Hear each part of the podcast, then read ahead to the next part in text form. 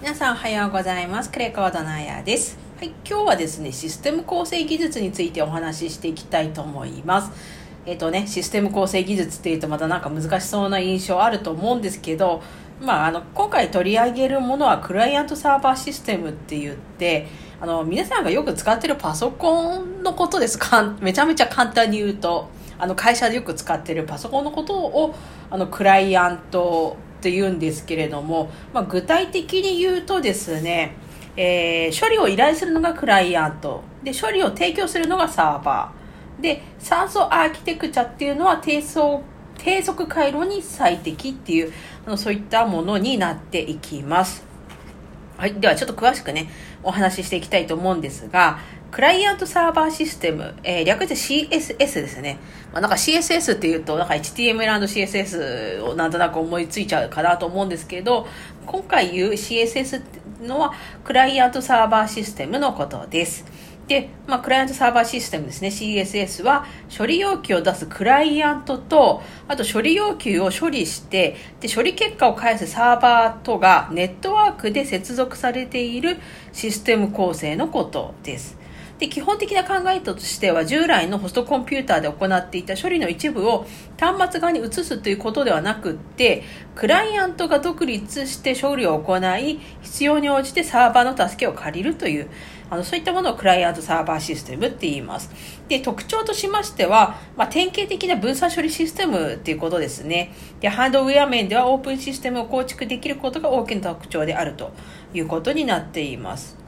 でソフトウェアの開発面では開発支援ツールっていうのが整備されていて、まあ、徹底的なモジュール化を図ることができるため再利用が可能となるということですでそのこの CSS ねクライアントサーバーシステムの長所と短所っていうのがあるんですけれども長所の方はですねまあいろいろあるんですがえー機能に対応したハードウェア、ソフトウェアの選択が可能。あとシステムの機能や性能に対して柔軟な拡張性を持つ。あと可用性、稼働率ですね。稼働率の高いシステムの構築が可能。で、アプリケーション開発の生産性、保守性が向上。で、GUI を利用した操作性の高いアプリケーション開発が可能っていうのが、えークライアントサーバーシステムの長所。で、短所とししましては、分散化によってシステムのパフォーマンスが低下してしまうということですね。あとネットワークの負荷の予測が困難。ハードウェアの管理、保守の作業量が増加。異なるメーカーの製品であると障害発生時に原因の特定が困難。あとデータ共有に伴うセキュリティの維持が困難ということになっています。で、クライアントサーバーシステムって、あの一連の処理の指示をサーバー側に登録したプログラムとかテキストファイルのことをストアドプロシージャって言います。ストアドプロシージャですね。で、クライアントはストアドプロシージャーの名称を指示するだけで処理をサーバーに依頼することができるということです。であと、新クライアントって聞いたことあると思うんですけど、新クライアントっていうのは、あの、クライアントに最低限の機能しか持たせないで、サーバー側でアプリケーション、ファイルなどの資源を管理するシステムの総称のことを言います。はい。で、えーっとですね、オープンシステムっていうのも聞いたことあるかなと思うんですけど、オープンシステムっていうのは使用を標準化することで、異なるコンピューターメーカーのハードウェアやソフトウェアを組み合わせて使用できるように構築されたコンピューターシステムのことです。はい、ここまで大丈夫ですかね？クライアントサーバーシステムって何かっていうことで、長所と短所がね、あるっていうことを、えー今回覚えました。で、あと、まだ時間あるのでね、どんどんお話ししていきたいと思うんですが、酸素アーキテクチャっていうのがあるんですね。システム構成技術の方で。で、酸素アーキテクチャって何かっていうと、クライアントサーバー型のアプリケーションを論理的な3つのモジュールに分けたシステムのことです。で、えー、とプレゼンテーション層とファンクション層とデータ層。この3層を機能的に区別することでシステム性能や開発保守効率の向上を目指したものであるということですね。あのこの辺のプレゼンテーションファンクション層データ層は多分聞いたことあるんじゃないのかなとはなんとなく思うんですけどもこの3つを3層アーキテクチャっていうふうに言います。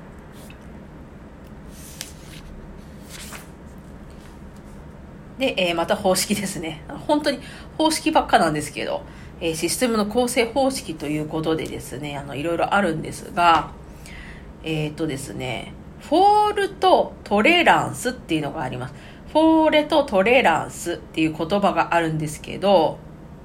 これはですね、プロセッサーを含めて、あらゆる機器を多重化すること。で、冗長構成を取ることで信頼性を高めていると。これがフォールトトレランスと言います。で、一方、フォールトアボイダンスっていうのもあるんですね。フォールトアボイダンス。さっきのはフォールトトレランス。で、プロセッサーを含めてあらゆる機器を多重することをフォールトトレランスって言ってたんですけど、フォールトアボイダンスっていうのは、システムの構成要素に信頼性の高い機器を使用することで、障害の発生を抑えようとするものになっています。で、あの、コンピュータシステムの構成の基本なんですけど、プロセッサーを1台で構成するシンプレックスシステム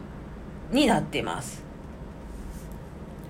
はい。で、タンデムシステムっていう言葉があるんですけど、タンデムシステムって、あのタンデムって直列って意味なんですけど、まあだから、まあ別名直列システムっていうも言うんですけど、あの、このタンデムシステムですね。2台のプロセッサーを直列に接続した構成のことをタンデムシステムっていうふうに言います。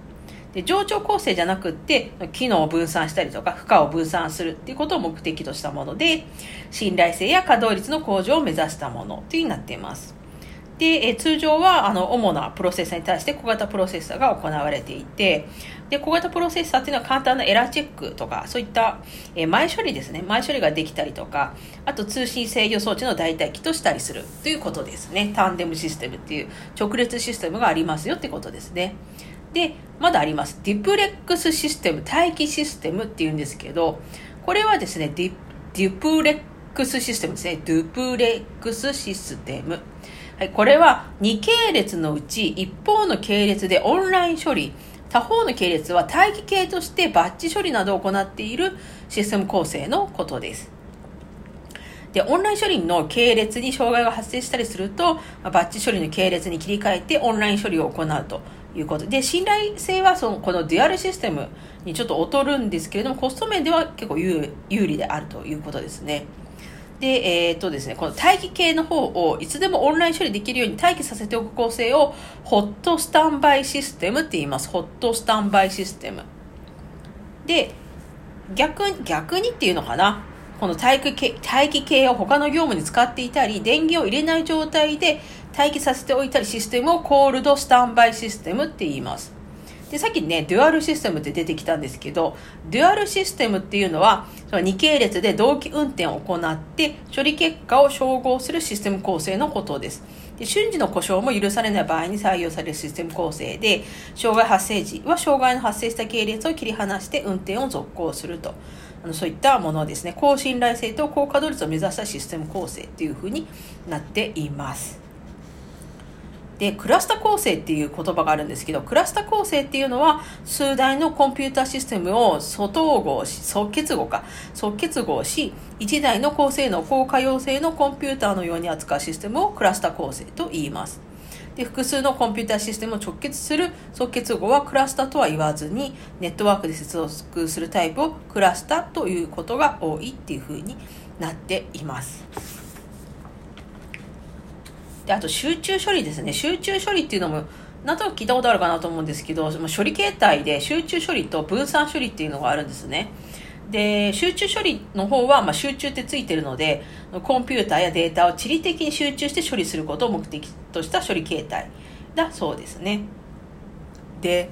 えー、グロッシュの法則っていうのがあって、グロッシュの法則っていうのは、あのプロセスの性能っていうのが価格の2乗に比例するという法則があるっていうことですね。で、すなわち、あの、プロセッサーの性能が4倍程度になっても価格は2倍程度にしかならないということであると。しかしこの法則は汎用コンピューターに成立するもので、現在の分散環境では成立しなくなっているということですね。あとバックログね、よく聞くと思うんですけど、バックログっていうのは、鉄が、鉄数の仕事という意味で、開発に着手できてないソフトウェアを指す。これをバックログと言います。バックログは結構ね、あの、出てくるので、あの、覚えておいた方がいいかなと思います。というわけで、今日はね、ちょっと集中処理までお話しさせていただきました。次回はちょっとね、分散処理についてお話ししていきたいと思いますので、一緒に勉強していきましょう。というわけで、クレコのあやがお送りいたしました。え最後までご視聴いただきましてありがとうございます。では今日も、えー、一日楽しく過ごしていきましょう。